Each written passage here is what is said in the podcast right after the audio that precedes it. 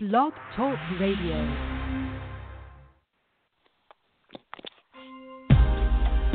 Alright. This one goes out to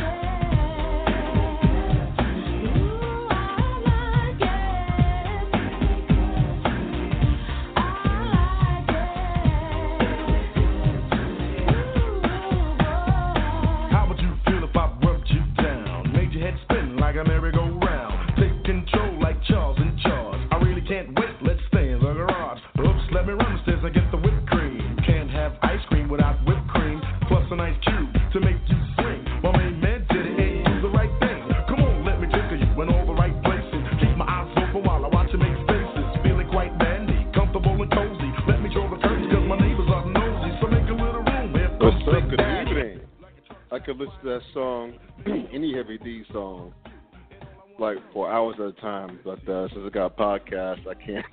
I got to stick to a few seconds. But anyway, thank y'all for tuning in to the podcast. It's Scott Burks bringing y'all the Clown Hour. It's a podcast component of this, my sports squad, the Clown Times. And by the way, that's Clown spelled with K. You can find it on the web at www.theclowntimes.net. And you find us on Facebook as well. Just do a search for the Clown Times, whether you're on your smartphone, your laptop, your desktop. There's always search window in the upper right, left hand corner, excuse me. Just type in the Clown Times again, it's Carl River K, it's probably there as well. A lot to get into uh, this week. Uh, you, know, you know, college basketball kicked off officially last night, and uh, even though I hadn't gotten around to write up a preview yet for the blog, I gave my thoughts tonight as well as get into the second week of the college football playoff rankings. Nothing much change at the top there. Well, a little change, but nothing that's not that wasn't expected. As well as NFL talk and Dez Bryant finally got a job. He finally got a damn job. Beat your heart out, Tommy, for Martin. But any rate, uh, to help me break this down is my homie. Y'all know him from the yards. That's HBCU Sports, where he raps on all things HBCU Sports, as well as Sleazy Radio. It's my man Duane Nash. What's up, D? Scott with the deal, baby. Yo, what what the deal with the deal with the deal? Yo, man, I don't know about you, but um, I watched that Duke game last night in the midst of all this election coverage, which I told myself we're going to stay up to watch, which I told myself was going to get too much to invest in. Even though I did vote, I exercised my civic duty, duty and voted. Hope everybody else did too. But at any rate, Well, of course. how how I, watching that Duke Kentucky game, my mouth, my the bottom jaw dropped, and it dropped lower and lower and lower throughout the game. Those Dukes are scary, man. I never thought I'd see a Duke team. Let's put it this way: all those freshmen that they have on the team, and a few sophomores Mhm. sprinkled in. I mean, they had nobody from last year. No one. Or at least no one who played any significant time. And Mm-hmm. I'm not going to put them ahead of the Fab Five from Michigan back in our day. But who in the hell could beat Duke this year? I don't think anyone can. I mean, I don't think any there's any threat. I know it's one game. I know I'm not pro, trying not to be prone to hyperbole.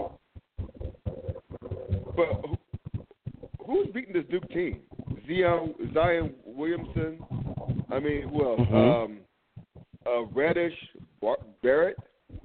I mean, RJ Barrett Jones, and, brother. uh, and Cam Reddish. Yes, sir. how? Who's beating this team? You know what? Who? I mean, I, I don't think anyone. They, these cats are unbeatable, and they're mostly freshmen. They're mostly freshmen. Yes. That's the scary part. And you know what this reminds me of in, in recent years? I know you don't want to go Fab Right. Five. But I will go that last Kentucky team. Um, that was what was Yeah. that, 2012? I think that was. Mm-hmm. the, the, the, the that recent Kentucky team that went undefeated in the regular season, but got eliminated, of course, in the, in the, in the NCAA tournament. Now, I understand this Yeah. is only one game, and, and mind Mhm. you, it looked like an AAU game because of how high the score. Now, I didn't get a chance to watch all of the game. I listened to it on the radio when I was on my way to do uh, Sleazy Sports last night with, with Sweet Lou. And Mhm. first and foremost, when he picked me up, we were shocked at the at the current score because of uh, the fact that I think Kentucky was already down by 20 at this point in the first half. And, and we were just flabbergasted by, by that fact. Got back in on our way um, after leaving and noticed that, um, yeah, they were, they were now up 30 at this point. And it, it was looking as if potentially both teams could get or score over 90 points for the both of them. Even though Kentucky Yeah. didn't actually make it, they still got close, which would have been insane because I don't remember a time where both teams in college basketball scored over 90 points. I don't.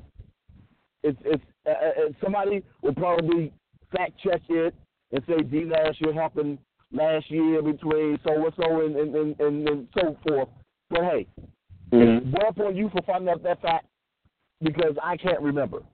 But like you said, I think this I, I think uh, Loyola Marymount back in our day in the '80s, in the early '90s. Yes. I think with Kimbo Fisher, with with with Kim, with Kim what was his, what's his name?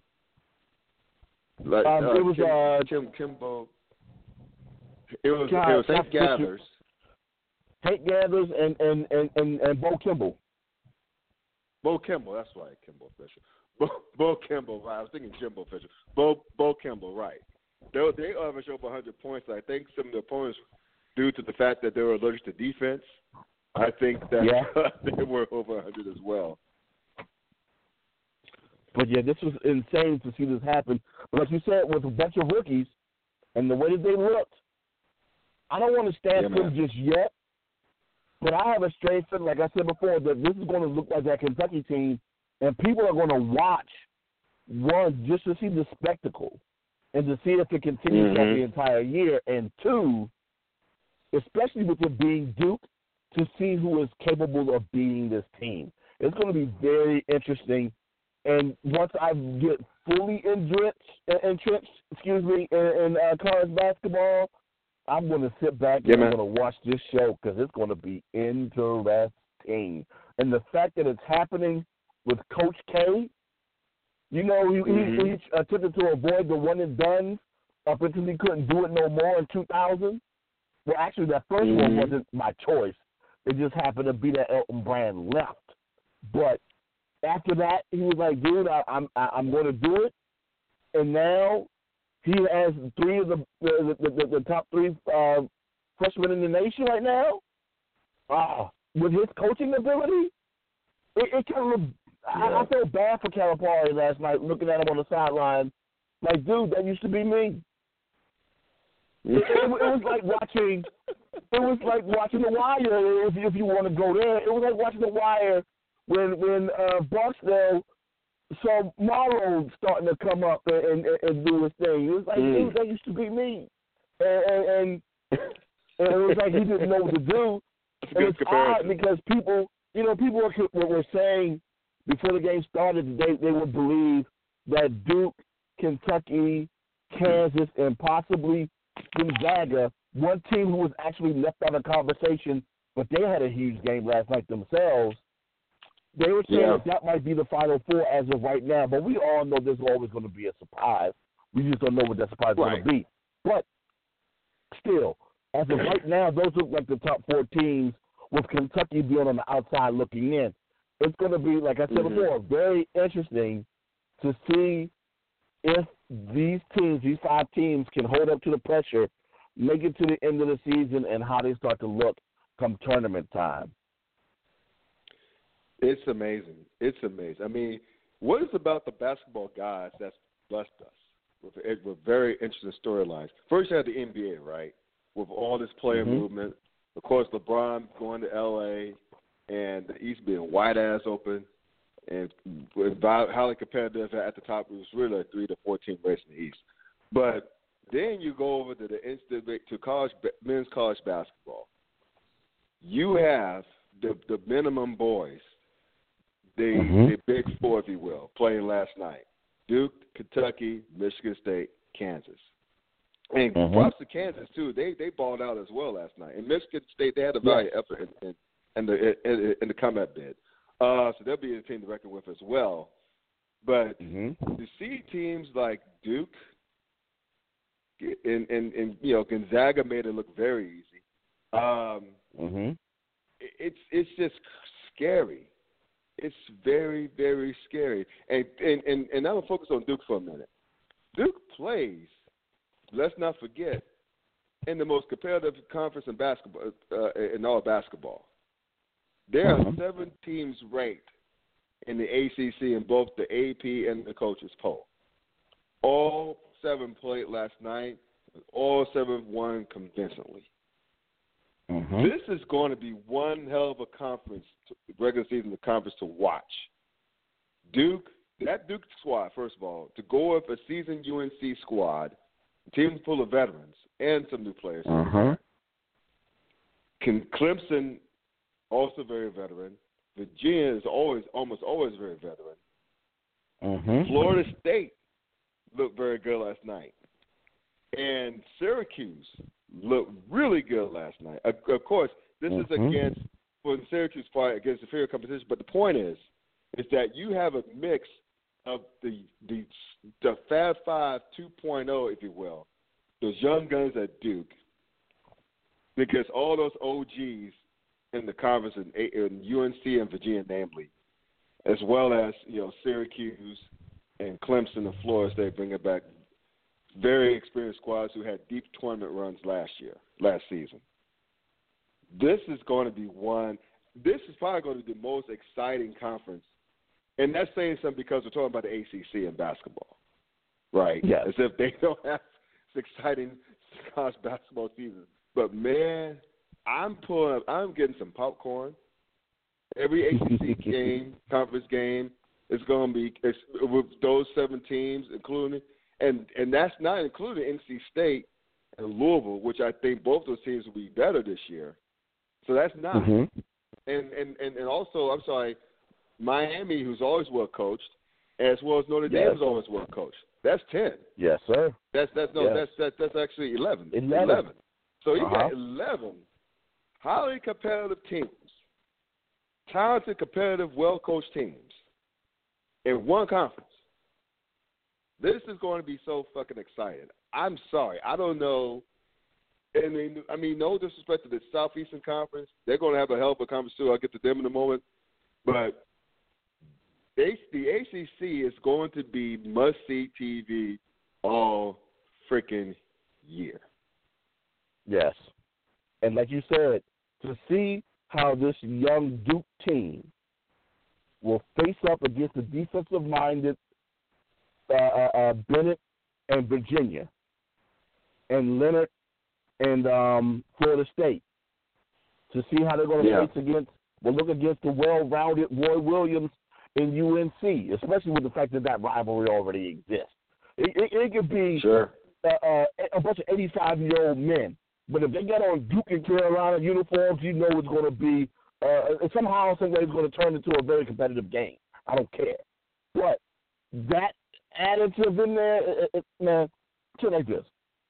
I was just Yeah, down in Durham on, on Friday of last week. Stopped by a barbershop. And Mhm. in said barbershop, oddly enough, they had a Carolina banner up. But being that it's Durham, they talking Duke basketball, and they seemed highly excited about what this year was going to hold. This was before the game yesterday, so I can only Mhm. imagine how hyped they are in that city right now. Once January come around, get ready. Like you said, Yeah. get your popcorn ready, because from January to March, it's going to be a race, and it's going to be a sprint. And they go, it, it, it, Yeah. it, it's going to be a long sprint. You know, I, I know I like the the the, the analogy how you say it's a marathon. Nah, it's about to be a long sprint because all of these ta- all of these talented teams that they got available in this conference, everybody's going to be jockeying for position every night, and it's going to be a test every night. I feel bad for the likes of Danny Manning down at Wake Forest. You know what I'm saying? You Yeah. notice how you didn't even name him. Uh, the likes of, of Virginia Tech and, and and and and who else didn't you name in BC? And and and who else? Is it's someone else that we're forgetting in the Big East. Either way, we've forgotten about them because we're talking about all the other talent that's in that conference and the stuff that they're going to have to deal with all season long. But it's going Yeah. to be interesting because what is the most ever in terms of uh, teams from one particular conference making it into the tournament? Is it seven or eight? I think the Big East set a record back when we were in college when uh, Mhm. they had I think they set 11, 10 or 11 to the to, the- to the tournament. Ooh. It's going to be tough for them to send 11, but we talked. We just said they got 11 good teams, and they're going to need at least Yeah. 11 of those teams to be nine and seven. It'll be interesting to see what happens. Yeah, I, I think I, I think in the ACC, as long as the committee will take them, as long as they win at least nine conference games, maybe eight, depending on the cir- circumstance. But I, I think that in the committee's eyes, the ACC is one of the most elite, one of, if not the most elite college basketball conference. And if, if, if you're a team on the bubble and you have nine conference wins, they'll give you a long look and consideration. I I think that Mhm. that would bode well for them because let's face it, even though that conference is deep, Duke is a clear cut favorite with that talent. The way they did Kentucky last night, holy moly! Even had um, your boy uh, um, uh, Jay uh, Jay uh, Bilas just flabbergasted, speechless almost. And that's hard for him. let's put it out. Let's put it. Especially that- when it that pertains way. to his alma mater. Yeah, exactly. I mean, that's that's the thing. And Duke and uh, I'll call him Dookie Vital. Dick Vitale just like he can't even be couldn't even be but so spastic because he was his breath was taken away most of the game with the play. And I'm not a Duke fan. I'm sounding like a Duke fan. I'm really not a Duke fan. You know I'm not a Duke fan, but I at all. I know that. yeah, exactly. I mean, I gotta say this, man. Zion Williamson, he's six foot seven, six eight, Mhm. seventy five, and can move like that. Mhm. Can pass like that. Can shoot like that. And he's not even the best player on the team, talent wise. No. It's it's it's the other kid. Um, not uh uh Barrett. I think. I think Barrett is the best. Best Barrett, yeah. that team. That's the one that, that everyone is, is is saying that when he comes out at the end of the year, he'll be the number one overall pick. Yeah, that's him. And Zion Williamson, that's just not unfair. I mean, that's not even fair. Coach K, he made a deal with the devil, so to speak, but that's that's not even fair. But this one thing I want to get to right quick, and this is going to be short kind of preview because I think even with the intriguing storylines with Duke and everything, I think this, I, I think the parity, while it's not that while it's not non-existent, so to speak, it's still a clear cut four teams and everybody else. I mean, I still think that Duke will be there in the end. I think Kentucky will Mhm. be there in the end. I think Kansas will be there in the end, and I think Gonzaga will probably be. It'll be Gonzaga or Villanova would be there in the end. And Mm-hmm. you know, I, you know, since we brought up the Big East earlier, is there anyone who's going to challenge Villanova in the Big East? I don't see anyone challenging. I think Neither do Xavier's I. rebuilding, and Mhm. it's going to be. I think Villanova's going to moonwalk to the conference title, man. I, I don't see anybody challenging them. I really don't. It, it'll be interesting to see who does. Um, I, I really haven't gotten, like I said before, that deep into what's going on as as the the uh, uh, you know for all of the conferences. I've just been looking at the top Mhm. guys and, and- and seeing who's been doing what, especially as of last night. But um, yeah, it'll be intriguing to see what happens. Uh, uh, like I said before, especially come January. Um, everybody will, will and I'm, I'm loving the way that the NCAA is starting to do uh, with their regular season. They're starting to follow in the same path as football now, where they try to get these Yeah. quality games early on, and Right. then of course you know they'll get their money games out of the way real quick before they go ahead and, and, and dive into uh, the, the conference play in January. But um, Right. yeah, I I I, I, want to see how some of these teams navigate through some of these money games. Some of these teams are going to have some difficult money games, if you will. And one school in particular, of course, the one that I'm I'm keeping my eye on heavily because of who they are, Yep. is Mike Davis and, and, and Texas Southern out of the SWAC. They already got Mm. win over Baylor last night. They got Yeah. Gonzaga coming up on Saturday. I don't think that they're going to beat Gonzaga. I just want to see exactly how they look matched up. So a lot of, like you said, the, the parity. It's going to be a huge pool of teams coming out of, uh, uh, uh, say, the WAC and, and, and out of the American Conference and, and and the this this teams coming out of these smaller conferences or these mid majors, if you will, that will mm-hmm. compete with some of these lower tier majors and may even potentially upset some of these upper tiers. The only ones I don't see them upsetting necessarily, they're, they're going to have to have a real bad shooting night. But the way that these guys are looking right now, it's like their athleticism is is making up potentially because we haven't seen Yep. it yet. Potentially for their bad shooting, they're, they're they're doing what they're supposed to do. If you're going to be a bad shooter, which is take the ball to the hole, go ahead at least get you an easy bucket or go through the free throw line. But some of these guys can Right. shoot too, so it, it'll be. I'm just I'm just uber excited to see what happens. Now I'm I'm I'm I'm hyped. I'm I'm I'm slowly getting. I'm I'm I'm mad because football season ain't over yet. I'm not supposed to be getting this hype for college basketball this early. I'm I'm Right. still college football season is still exciting to me right now. It's, it's, I'm standing on pins and needles trying to figure out how that's going to end. But now it's Mhm. getting good over here. I, I, I need them to calm down, man. It's, it's, it's too much for my ADD. ADD, you silly. Uh, well, one more thing about Texas Southern, man. How Mhm. how cool that? How cool is that to not only be a D one team on the road and stay at that, but get paid in the Mhm. process. You know, they Oh. you know they got paid. You know, to get paid and then get the win. They had a cause of office to celebrate for. That's cool, cool to see, wasn't it? Oh, always. It's always cool. It, it, it when it happens on the football or on the basketball level, it's always cool to see that happen. I enjoy it. To quote uh, North Carolina A&T football head coach Sam uh, William, uh, Sam Washington. I'm about to call him Sam Williamson. Look at me, Sam Washington. Yeah. After they beat ECU, bring me my Yep. money.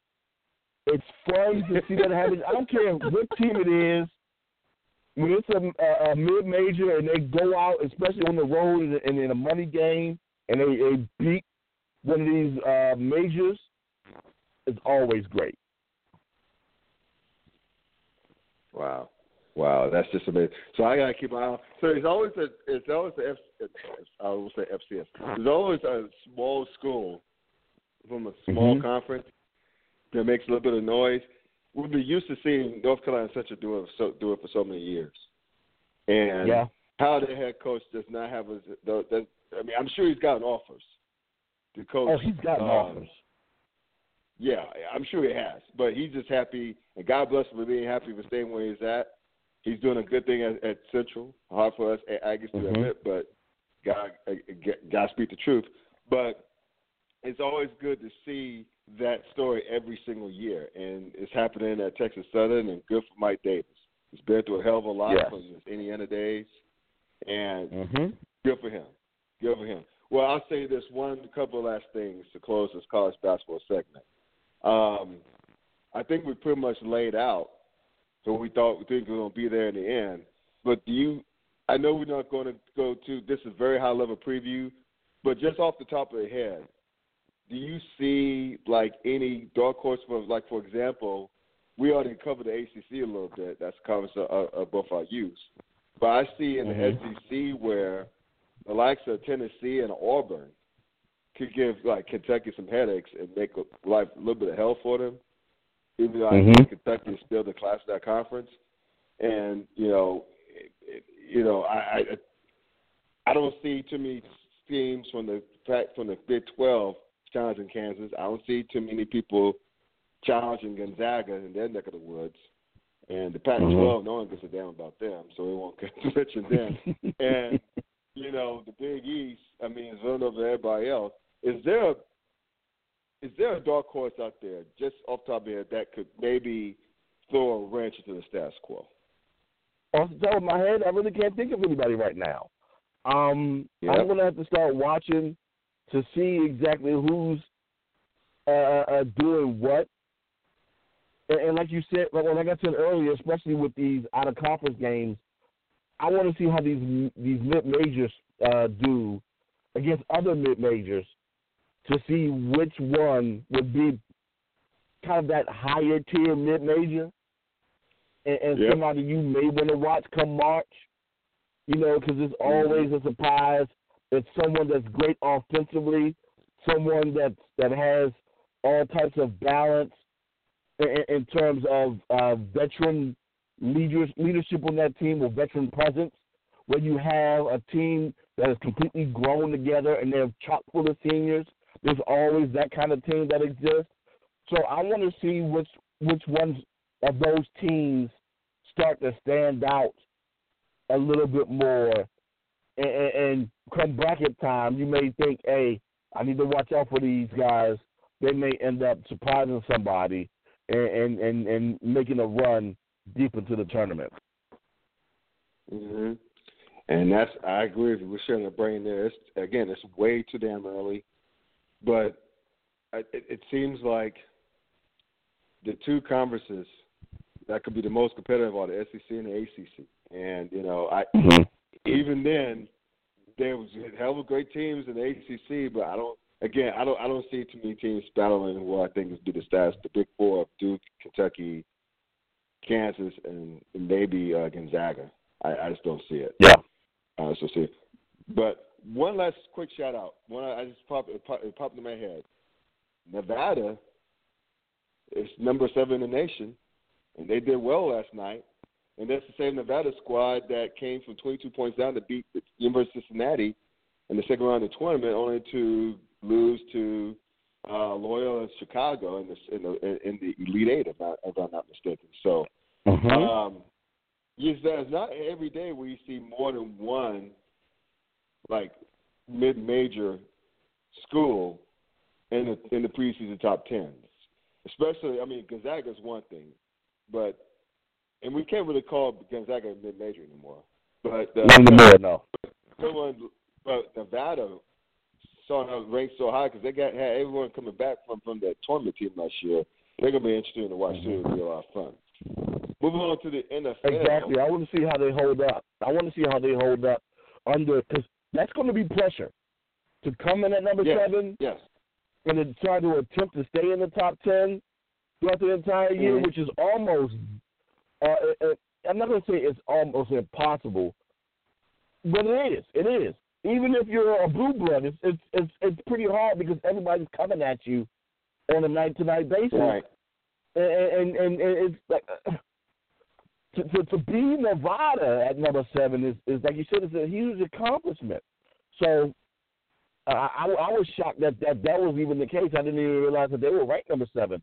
Um, but I knew that they they had a big run last year.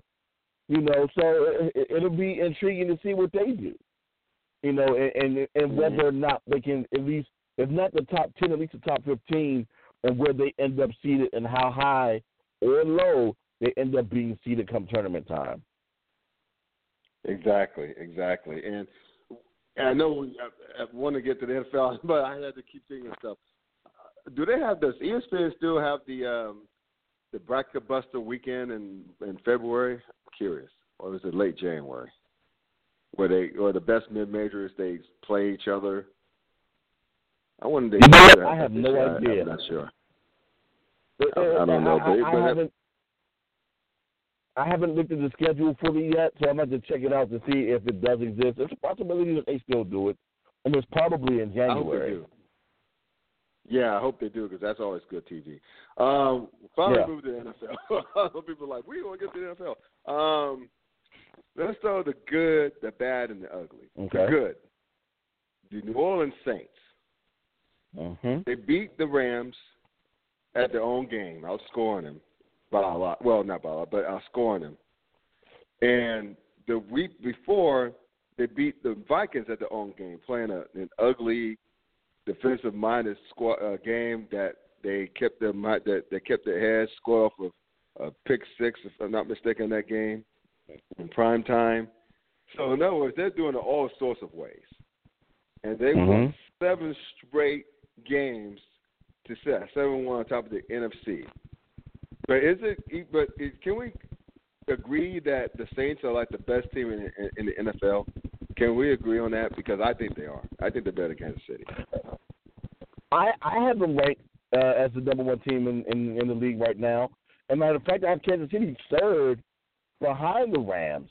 Um, actually, no, I have Kansas City fourth behind the Rams and the Patriots. The Patriots are on a six game uh, run as of right now, and it's looking like uh oh. I don't know why people always do it. It happens every year.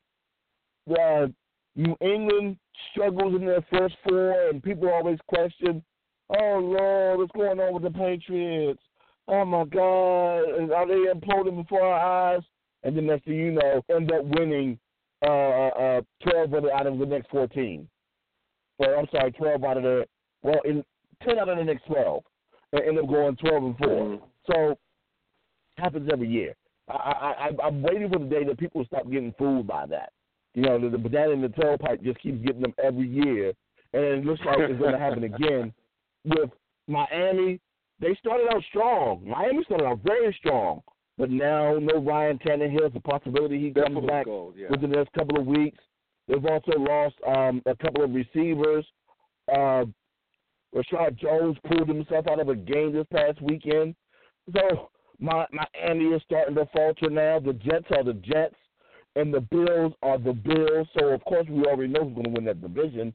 It's just a, a, a matter of Right. fact of you know how good they're going to look compared against other teams within the conference. But to, to go back to your original question, the Saints they're starting to, to, to look like they're going to dominate that division. Um, as good as the Panthers have looked in spots, um, I, I've still seen them at their and their worst. So I, I, I Mhm. know what can happen to them, but they're still six and two, and they're still going to compete for a playoff spot.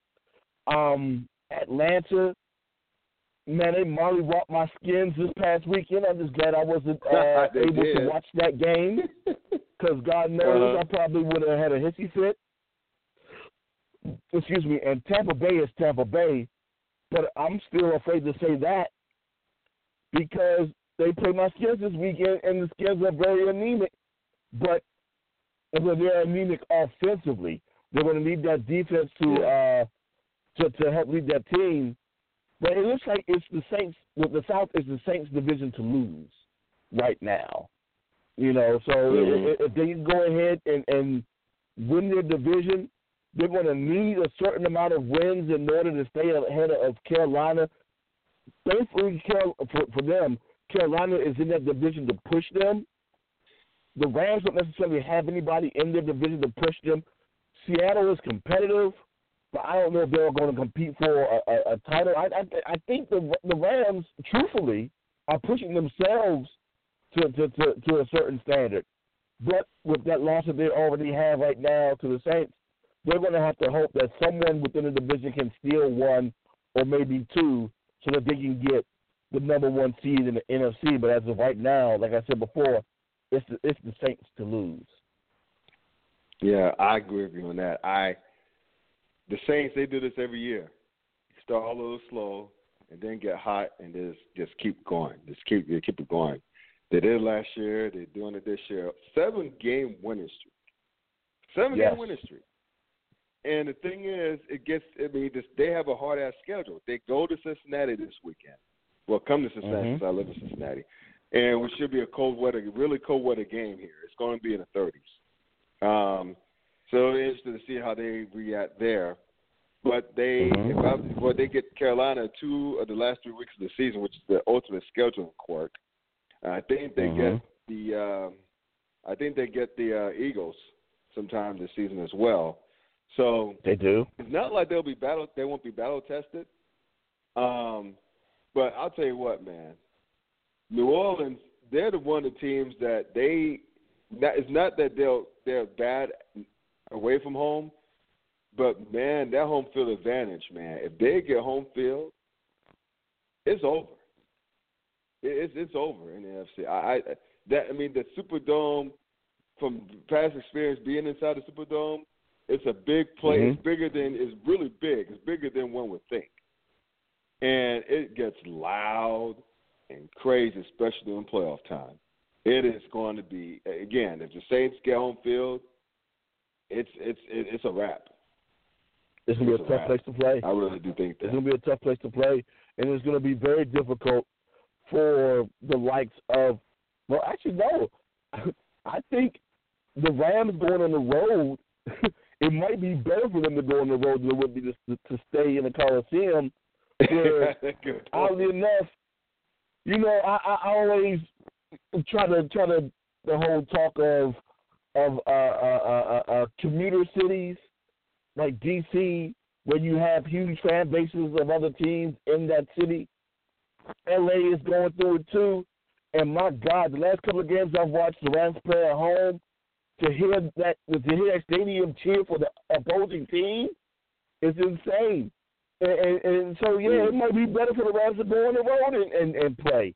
So as as much as it would be an advantage for the the Saints to play at the Superdome, if the Rams got to go out there, it might be benef- more beneficial for them to go on the road than it would be to play them at home. Mm. Mm. Yeah, uh, yeah, it's the ultimate non advantage.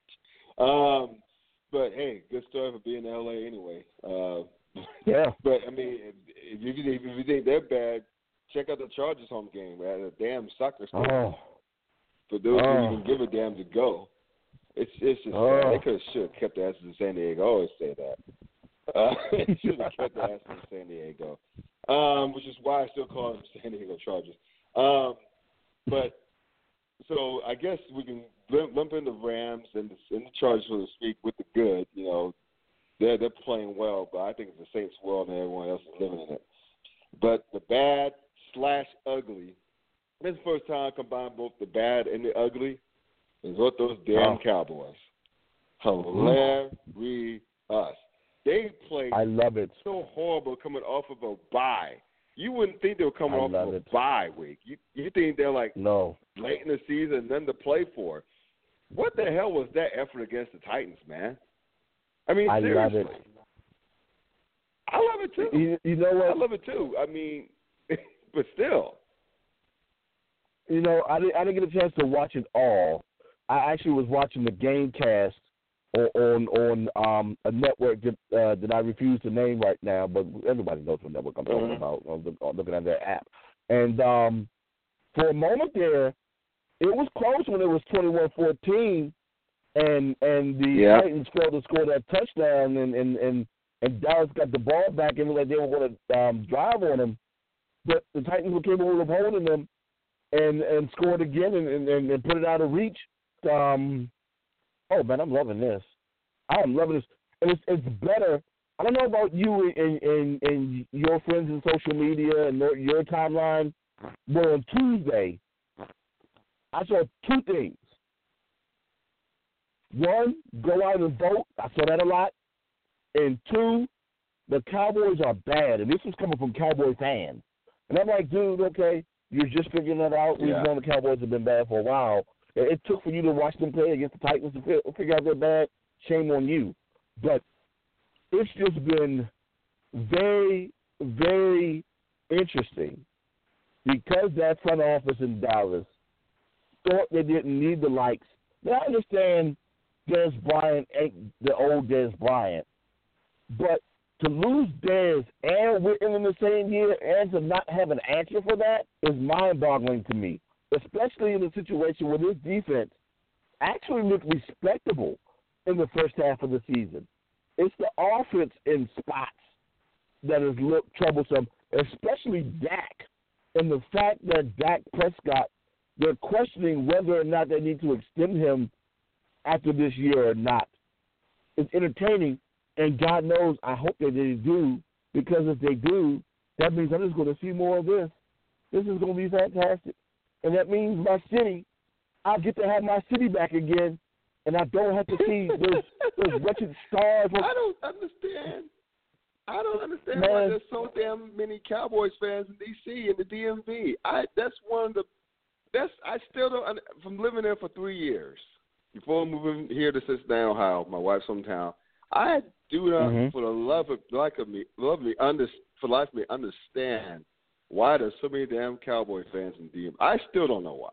I, I still don't know. Scott. I never still told you my theory. I, I, I know, you I, remember, I know remember the exactly theory, why. But, but share the theory again. Okay, real quick.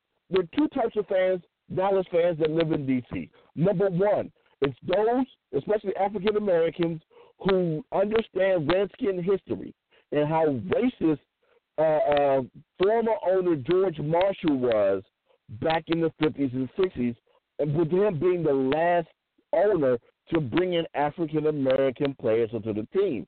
And the Cowboys is one of the first, especially with them being one of those later teams to come in, and they were one of the first to bring in African American players. So you have black fans in the D.C. area that respect them for that. Hooray!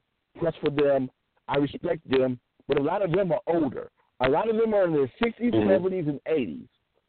But it's these Right. younger fans in their 40s, their 30s, their 20s, their teens, and these babies out here.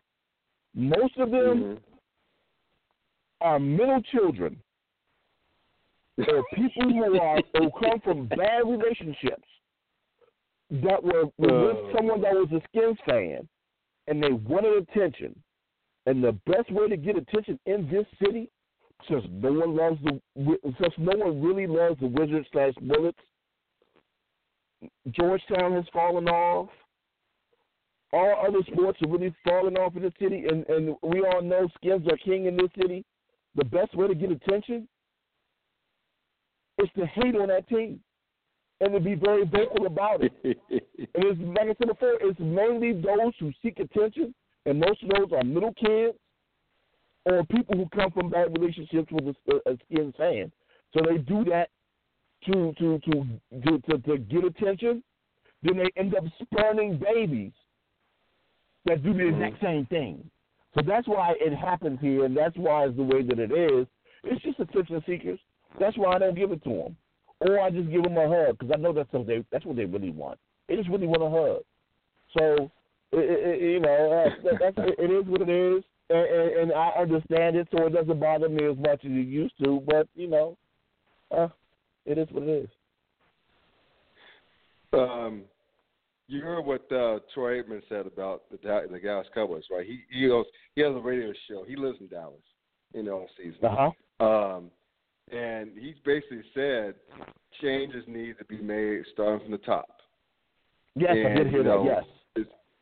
Yeah, and then basically we all know it's obvious that Jerry's never going to fire himself as the owner, but they, No. he needs. I mean, he's, we've been saying this about this for years, right? For years. He needs to get a, a damn general manager or or a coach who knows his stuff and not be a puppet, you know. But he's been he's been doing it his way. He wants to be the man in Dallas, and uh, uh, Jason Garrett, while he's both good, he's a while being simultaneously a very good friend of Troy Aikman, and Mhm. almost a surrogate son of Jerry Jones himself.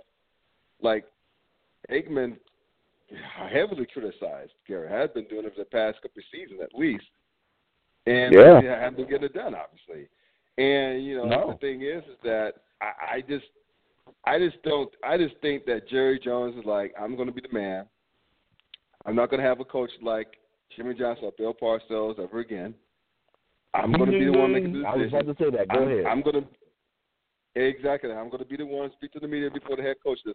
First of all, how many owners or front office people speaks to the media, speak to the media before the head coach. The head coach will speak to the media first. But Exactly. so that's that just goes to show you how dysfunctional it is. Everybody, mama in that locker room knows, inside outside the locker room knows that Jerry, that that Jason Garrett is not running the show. It's Jerry Jones. Always Yeah. has been. How could you as a player? How could how could players respect that? I mean, really? Not at all. Because he's not he's not controlling the situation. But my question also is, how many owners have their own radio show? Whether they're weekly guests, weekly guests. Exactly.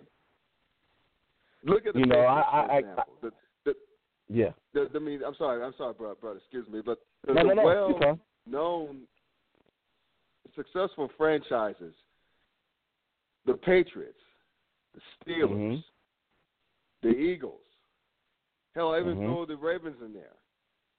Now the pack, you know, the Packers are public owned, but we can't count them. But but but the point is, is that all the message comes from the head coach first. Robert Kraft Mhm. in New England doesn't give a damn about the spotlight. He's already No. well known, but he but he would rather have Tom Brady and Bill Belichick get the credit. In Pittsburgh, the family, they don't care about being all that in the bag of potato chips. We all know who they are and what they stand for. Um, Mhm. They'd rather have Mike Tomlin, and before him, Bill Cowher, and before him, Chuck Noll. you know, Mhm. speak to the media, get their shine, and the players get their shine because they earn it, they deserve it. That's how owners should run their squads, not like Jerry Jones, and and not like Jerry Jones's mentor, the late Al Davis. I mean, it's just it's just it's it's a trip, man. But look, I would say I feel for Dallas Cowboy fans. I went to school with a whole lot of Cowboys fans. I, a lot of my closest friends are Cowboys fans. A lot of them were flooding my timeline, being disgusted with their team, and rightfully so. Um, Yeah. But at the same time, I don't feel bad for him. This is funny. I literally laugh at. Hilarious. I mean, this is this pink. Hilarious. And to see people like Skip Ray Bayless just cry on national television on Undisputed this morning. I mean, I Oh. mean yesterday morning as well. It was hilarious. It was hilarious. So All right. I What's bad. better, Skip Bayless crying or the Michael Irvin rants? The Michael Irvin sweaty rants. Oh, oh, you know what? I couldn't take off between Michael Irvin and Stephen A. Smith yelling at, at each other. I, I couldn't take much of it. So, but um, but seeing Skip Bayless grovel on national television and pout on national television and have our favorite uncle Shannon Sharpe just laugh his ass off at him was a thing of beauty. It is a thing of beauty. And to see, I don't know if you saw his Insta- he has been Skip Bayless' Instagram video where he takes off, he walks through his kitchen, which is a fat kitchen by the way, takes off his his his his, I mean, took off his uh his his dead his um quarterback quarterback quarterback uh Dak Prescott's jersey in his Okay. hat and throw both of them in the trash can and stump off in disgust. That was funny. That was hilarious. Don't feel bad for him. It's just I so don't. funny to me. I don't I don't feel bad for any Cowboys fans. I, I really don't. All that shit they talk year after year after year, I feel zero bad for them. Zero bad. I feel no sympathy for them. I'm sorry. This is just hilarious to me. This is I know I understand the Bible not to revel in people's misfortune, but damn it, I'm a human being and I'm petty. I'm laughing. Ha ha he he ha the hell ha. Period. End of story. One last thing, man. Um, we'll, we'll, and and we'll, we'll close show on this. This happened late in the news cycle today. Dez Bryant signed with the New Orleans Saints for the rest of the season. Um, Yeah. pretty much like a seven seven game contract, if you will. So, do you think Mhm. it's a good fit for Dez in New Orleans, or what? Do you, or do you think it's like head scratching? It's not a head scratcher, but it is a wait and see. The thing is, if if he becomes a headache, they can just bench him, and then when the season's done, they'll cut him. But once Right. again, he's going to be in an organization with a, a leader and Sean Payton, head coach. That ain't going to take no Mhm. mess. Well, I mean, Sean has Right. allowed certain things to kind of happen under his his thumb. Uh, let's revert back to Gregg Williams, but even still, he somehow got over that. Um, Yeah. but they still have Drew Brees there, leader of that offense. And if the fans don't Mhm. like what Dez is doing, the fans will let Dez know he need to calm his ass down. So there are a lot of checks and balances that are going to be there in New Orleans, along with Mhm. the fact that they can just they don't they don't need to rely on Dez in order to win because they're winning without him. Excuse me. The question Right. is, can they get better with Dez and be that much more dominant of a team? If if Dez can just because we know Dez can, ain't, ain't a speedster no more, he's not going to separate.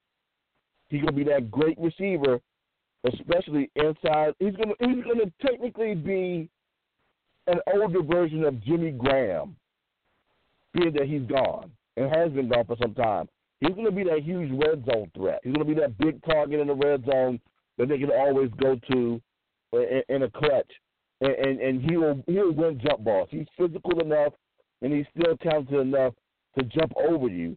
The thing is, you know, we already know he can't outrun you, but that that'll be that'll be his his, his thing. He'll be that red zone threat, and whether if it works, watch out. If it doesn't, eh, he won't be a headache, but but, but for so long. Yeah, between the coach and, two, and Drew Brees, I don't see it happening at all. I just saw someone put um, uh, uh, uh, Joel Embiid on a poster, by the way, from Indiana. It's just a thing of beauty. But anyway, I, I digress. um, I you I'm a short attention span.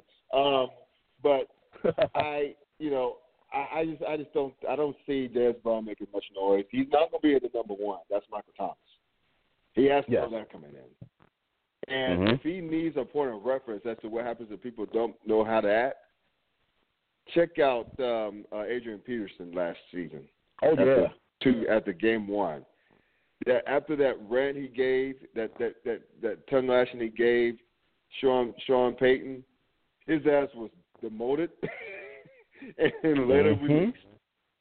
And yeah. there was, uh, and there's a reason why he's in the league now because of injuries to your beloved Redskins. That's the only Yeah. reason why.